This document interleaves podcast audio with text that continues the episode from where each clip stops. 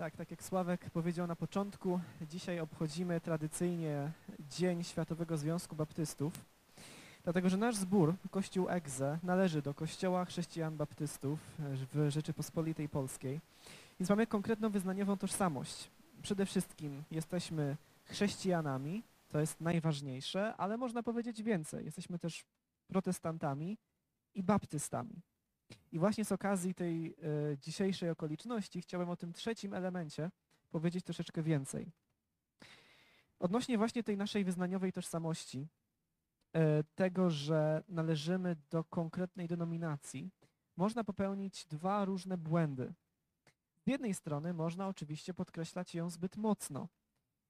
To znaczy, tragedią jest, kiedy ludzie nazywający się chrześcijanami patrzą na swoją tożsamość przede wszystkim nie przez pryzmat tego, że należą do Chrystusa, ale przede wszystkim przez pryzmat tego, że należą do konkretnej instytucji. My jesteśmy ci dobrzy, ci, którzy mają rację, a wszyscy inni to są ci źli. Ale z drugiej strony myślę, że też można popełniać inny błąd, równie poważny, i podkreślać naszą tożsamość wyznaniową zbyt słabo. Wielu chrześcijan dobrej woli jest przekonanych, że używanie jakichkolwiek określeń w rodzaju ja jestem katolikiem, ja jestem baptystą, ja jestem zielonoświątkowcem, a ja prezbiterianinem jest czymś niewłaściwym. Wystarczy, żebyśmy po prostu nazywali się chrześcijanami. Problem polega na tym, że obecnie to słowo może znaczyć bardzo, bardzo różne rzeczy.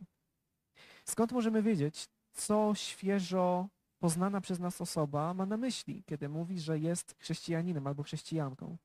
W co wierzy? Co uważa na temat Boga, Chrystusa, krzyża, życia chrześcijańskiego? Czy istniejące między nami różnice, a jakieś istnieją na pewno, są na tyle nieistotne, żebyśmy mogli razem modlić się do tego samego Boga, razem głosić Ewangelię, należeć do jednego zboru i tak dalej, i tak dalej. Możemy udawać, że tego rodzaju różnice nie istnieją, albo możemy poświęcać ogromną ilość czasu i energii na wypytywanie każdego świeżo spotkanego chrześcijanina, jakie jest dokładnie jego rozumienie Biblii. Ale kiedy sięgniemy do historii Kościoła, to odkryjemy dość szybko, że bracia i siostry w Chrystusie żyjący przed nami wypracowali bardzo dobre rozwiązanie tego problemu, który opisuję. I tym rozwiązaniem są wyznania wiary, inaczej konfesje albo symbole. I w związku z tym wszystkim chciałbym dzisiaj się przyjrzeć chyba najsłynniejszemu wyznaniu wiary stworzonemu właśnie przez baptystów, to znaczy londyńskiemu wyznaniu wiary z 1689 roku, nazywanego też konfesją londyńską albo drugą konfesją londyńską. Rok temu, z tej samej okazji co dzisiaj, mówiłem trochę więcej o tym, kim w ogóle są baptyści, skąd się wzięli. Można nagranie tego krótkiego wystąpienia znaleźć na YouTubie. Trwa niecałe 12 minut, może dać troszeczkę lepsze zrozumienie całego tła historycznego, ale dzisiaj też musimy krótką chwilę poświęcić na to, żeby rzucić okiem chociaż na to, w jakich okolicznościach właśnie to wyznanie powstało. Więc odrobina historii. Pierwsze zbory baptystyczne powstają w Anglii na początku XVII wieku. I XVII wiek w Anglii to jest czas ogromnego zamieszania religijnego w całej Wielkiej Brytanii tak naprawdę. Mija 100 lat od początku reformacji i Kościół Anglii teoretycznie odłączył się od Kościoła rzymskiego, odłączył się od władzy papieża, ale w praktyce zachował wiele elementów rzymskokatolickich. I w związku z tym pojawiają się w Anglii różne grupy, które żądają bardziej radykalnej reformy. Niektóre pozostają w kościele Anglii związanym z państwem, inne się także od niego odłączają. I ci, którzy się odłączają, są niestety prześladowani. Wśród tych prześladowanych, niezależnych czy separatystów są też między innymi baptyści. I za chwilę do baptystów wrócimy, ale spójrzmy na to, co się dzieje w kościele Anglii w latach 40. XVII wieku. W całym tym religijno-politycznym zamieszaniu, o którym można by mówić bardzo, bardzo dużo, ale dzisiaj nie chcę tego robić, parlament zwołuje zgromadzenie 121 teologów, którzy mają uporządkować i zreformować teologię i życie Kościoła, zgodnie z Pismem Świętym. I ci teolodzy w 1646 roku spisują monumentalne wyznanie wiary, zwane konfesją westminsterską. 33 rozdziały wyjaśniające szczegółowo, w co Kościół powinien na podstawie Biblii wierzyć i jak ma funkcjonować.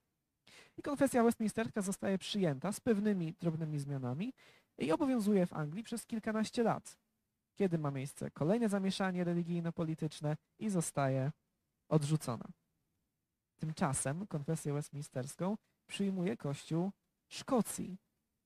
Kościół Szkocji, który rozwija się w nieco innym kierunku, nazywanym prezbiteriańskim. I tak, chociaż konfesja westminsterska powstała, żeby być standardem dla Kościoła Anglii, dla Kościoła anglikańskiego, staje się standardem dla Kościoła prezbiteriańskiego. I tak oto po dziś dzień jest wyznaniem wiary prezbiterian na całym świecie. Ale wróćmy do baptystów. Baptyści też do tego momentu zdążyli spisać kilka tekstów, które miały wyjaśniać wszystkim zainteresowanym, w co oni właściwie wierzą. Ale żaden z tych tekstów nie doczekał się szerokiego uznania, nie odbił się zbyt głośnym echem. Nawet wydana w 1644 roku pierwsza konfesja londyńska, przyjęta przez siedem zborów baptystycznych w Londynie. Nawiasem mówiąc, fragment tej pierwszej konfesji londyńskiej baptystów znajdzie się w jutrzejszym odcinku Katechizmu Gdańskiego, więc zachęcam, żeby oglądać. I dlatego w 1677 roku zostaje spisane kolejne wyznanie, druga konfesja londyńska. I właśnie na niej się dzisiaj skupiamy. Wspomniałem o tym, że baptyści byli w Anglii prześladowani, ale sytuacja zmienia się. Kolejne 12 lat później, w roku 1689, kiedy w Anglii zostaje ogłoszony tak zwany akt tolerancji. I od tej pory angielscy prezbiterianie, kongregacjonaliści i baptyści przede wszystkim mogą publicznie praktykować swoją wiarę. I baptyści z tego korzystają. Właśnie w tym roku 1689 reprezentanci ponad 100 zborów reformowanych baptystów zjeżdżają się w Londynie, żeby przez 9 dni dyskutować nad wyznaniem wiary spisanym 12 lat wcześniej. I w końcu je przyjmują.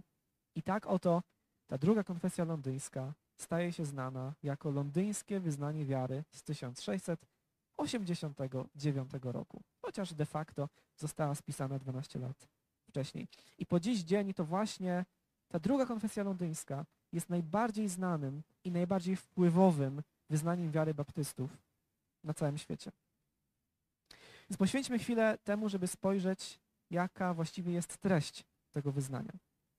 Każdy, kto zna konfesję westminsterską, być może są tutaj na sali takie osoby, szybko zauważy, że konfesja londyńska jest do niej uderzająco podobna. Do tego stopnia, że dzisiaj nie trzeba by było przepuścić jej przez żaden program, żeby móc oskarżyć baptystów o plagiat. Ale chodziło o coś zupełnie innego niż plagiat. Baptystom w tym roku 1677 zależało na tym, żeby pokazać, że w rozumieniu Ewangelii, w rozumieniu podstaw teologii chrześcijańskiej, podobnie jak reguł chrześcijańskiego życia, oni zasadniczo zgadzają się z prezbiterianami, a więc z dużą częścią chrześcijan żyjących w Wielkiej Brytanii. Że zgadzają się z tymi teologami, którzy kilkadziesiąt lat wcześniej zebrali się w Westminsterze i szerzej po prostu zgadzają się z teologią protestancką. Że oni jako baptyści, i konkretnie baptyści reformowani, nie są jakąś nową, dziwną sektą, która wzięła się nie wiadomo skąd, ale należą do tego bogatego nurtu tradycji protestanckiej. A skoro się zgadzają, to najlepszą rzeczą, jaką mogą zrobić, jest użycie słów, które tamci w Westminsterze sformułowali po długich, długich dyskusjach nad Pismem Świętym. Ci baptyści w XVII wieku uważali, że chęć wymyślania i formułowania wszystkiego od nowa na siłę po pierwsze po prostu wprowadzałaby zamieszanie, a po drugie byłaby zwyczajnie przejawem pychy. I właśnie dlatego zdecydowana większość tego londyńskiego wyznania wiary, baptystów, jest kopią konfesji westminsterskiej z nieznacznymi zmianami wprowadzonymi tu i tam. Mamy więc tak samo jak w tej wersji początkowej 32 rozdziały i zwróćcie uwagę, jak wiele kwestii jest tutaj omówionych. Mamy zupełne podstawy na samym początku, mamy artykuł o Piśmie Świętym, o Bogu, Trójcy Świętej, potem przechodzimy po kolei przez wszystkie najważniejsze tematy w teologii chrześcijańskiej, aż do rozdziału 17. Rozdział 18, pewność łaski i pewność zbawienia. Bardzo, bardzo cenny także duszpastersko. Jeżeli mamy jakieś wątpliwości co do tego, czy sami jesteśmy zbawieni, to co z tym zrobić? Czy to oznacza, że nie jesteśmy, jeśli tej pewności nie ma? Tam myślę, że jest godna uwagi odpowiedź. Potem kolejne dziedziny, prawo Boże, Ewangelia, wolność chrześcijańska i wolność sumienia, cześć religijna i dzień szabatu, dozwolone przysięgi ślubowania, władza cywilna, małżeństwo, kościół, społeczność świętych, chrzest i wieczerza pańska. W końcu stan człowieka po śmierci i zmartwychwstanie umarłych, no i na samym końcu są dostateczne. I dla nas szczególnie interesujące mogą być te rozdziały, w których londyńskie wyznanie wiary znacząco się różni od oryginału, od konfesji westminsterskiej. To znaczy te, w których widzimy baptystyczne rozumienie Kościoła i chrztu.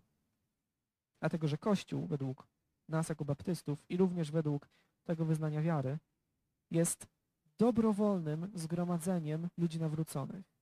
Nie jest czymś narzuconym przez państwo, ani też nie jest czymś, w czym ludzie są z tradycji, z przyzwyczajenia, ze, przez wzgląd na swoich rodziców, ale to jest dobrowolne zgromadzenie ludzi nawróconych. Chrzest tymczasem, jak mówi londyńskie wyznanie wiary, jest obrzędem, który jest przeznaczony dla osób, które się opamiętały przed Bogiem i, cytuję, wierzą w naszego Pana Jezusa Chrystusa, dobrowolnie oddając się Jemu w posłuszeństwo. A więc nie dla niemowląt. I dlatego też chrzcimy osoby świadomie wierzące, o czym Sławek mówił na początku.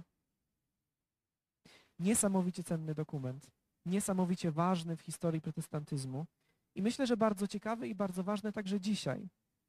I z tego, czego dokonali baptyści reformowani w XVII wieku, chciałbym wyciągnąć takie dwie zachęty. Po pierwsze, nie od nas się zaczęła historia Kościoła. Nie zaczęła się od naszego zboru, nie zaczęła się od baptystów, nawet nie zaczęła się od reformacji. Dlatego, że Kościół trwa od dwóch tysięcy lat. Czasem ma się lepiej, czasem ma się gorzej, ale trwa zgodnie z obietnicą Jezusa. I bardzo wiele kwestii, którymi dzisiaj łamiemy sobie głowy, jeżeli chodzi o teologię chrześcijańską albo życie chrześcijańskie, zostało już przepracowane w poprzednich wiekach przez innych chrześcijan. I najmądrzejszą rzeczą, jaką możemy robić, to korzystać z ich dorobku, kiedy to tylko możliwe. Nie korzystać z nich bezkrytycznie.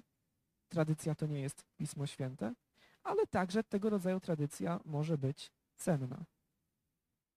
Po drugie, właśnie dlatego, że tylko Biblia jest nieomylna, chrześcijanie nie, w każdym pokoleniu musimy jako Kościół weryfikować to, czy wciąż trzymamy się Ewangelii.